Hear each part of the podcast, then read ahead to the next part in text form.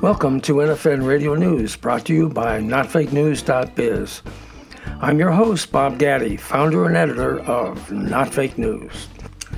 This morning, I woke up to a tweet from President Trump calling the coronavirus the plague from China.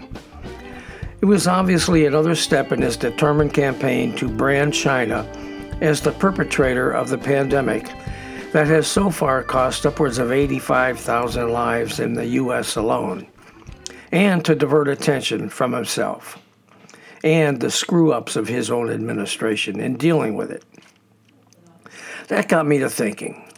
In my view, America has been beset by the plague of Trump, a plague that is evident in the divisiveness among our people that he has wrought and encouraged. So I did a little research about plagues. What I found was interesting historical information about how the Aztecs dealt with their kings when they were beset by plagues. In short, Trump should heed advice given to the kings by the Aztecs. Take a listen to The Plague of Trump. Listen to the Aztecs from not fake news dot biz.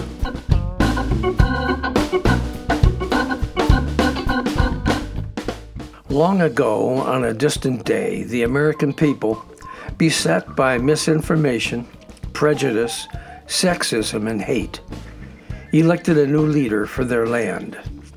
He was a tall man, one with a shock of blonde hair, a growing girth, and an attitude that he, and only he, could save our nation from disaster.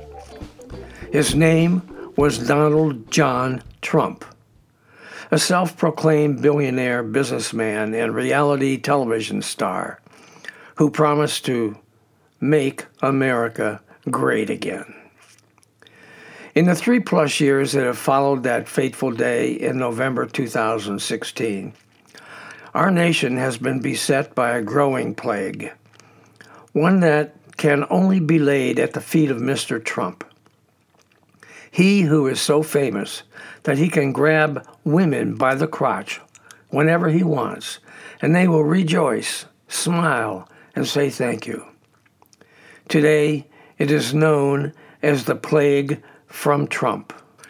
Unlike the plague from China, which Mister Trump has labeled the coronavirus that has so far felled nearly eighty-five thousand people in our nation, the plague from Trump is much more severe than even that.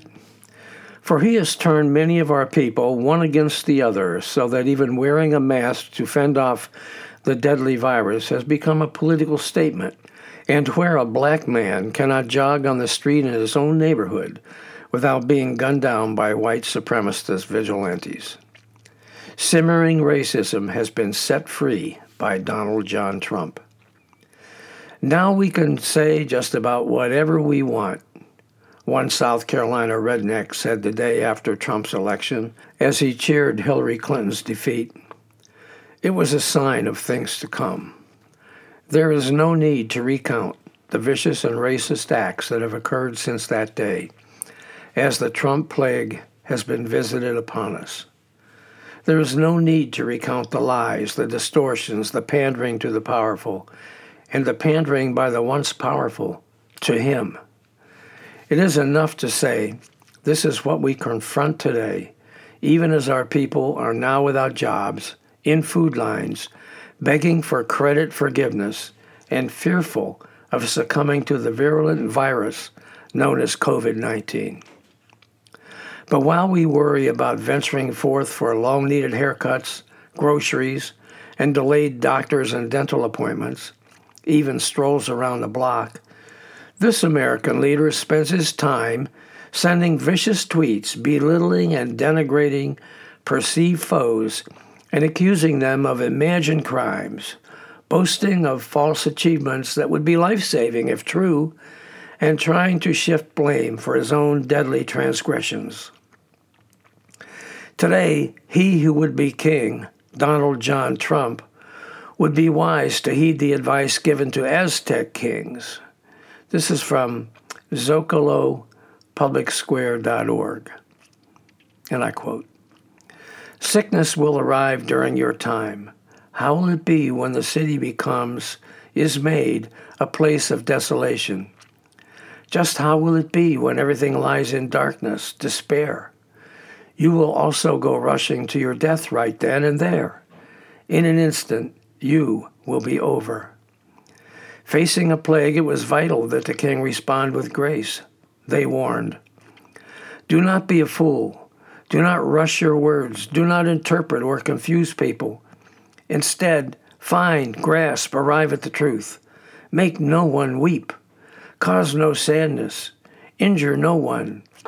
Do not show range or frighten folks. Do not create a scandal or speak with vanity. Do not ridicule, for vain words and mockery are no longer your office. Never of your own will make yourself less diminished. Bring no scorn upon the nation, its leadership, the government. Retract your teeth and claws. Gladden your people. Unite them, humor them, please them. Make your nation happy. Help each find their proper place. That way you will be esteemed, renowned, and when our Lord extinguishes you, the old ones will weep and sigh."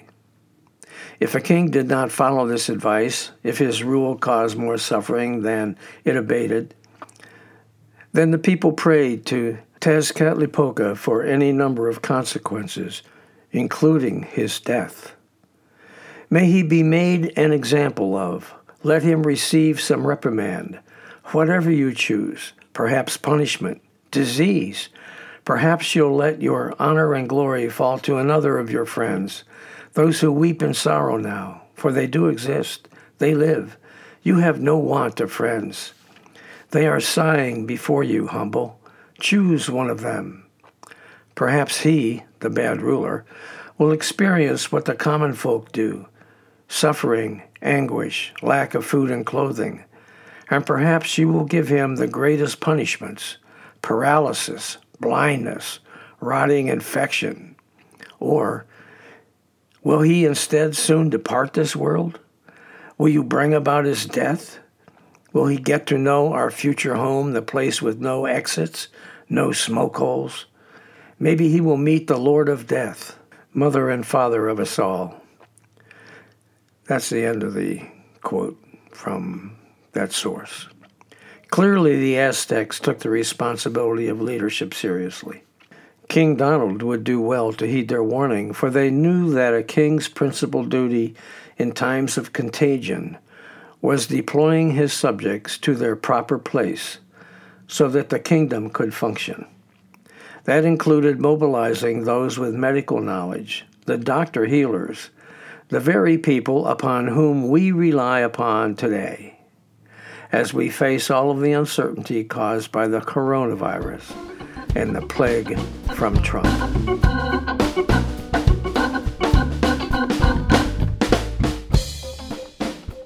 Hey guys, if you like our content and our podcast, why not subscribe to N F N Radio News today? And check out not fake news dot biz too. There's new material just about every day, and we've got some really good writers with perspectives on a whole range of topics. So take a minute to sign up at not fake news dot biz as a member. And of course, it's all free. It'd be great if you'd let your friends know about this podcast and about not fake news dot biz. Our goal is to be informative, entertaining, cynical, sarcastic, even humorous, as we comment on the latest developments in the news, with just a little lean to the left. So, hey, thanks for listening, and check back with us tomorrow for more. This is Bob Gaddy signing off for N F N Radio News at not fake news dot biz.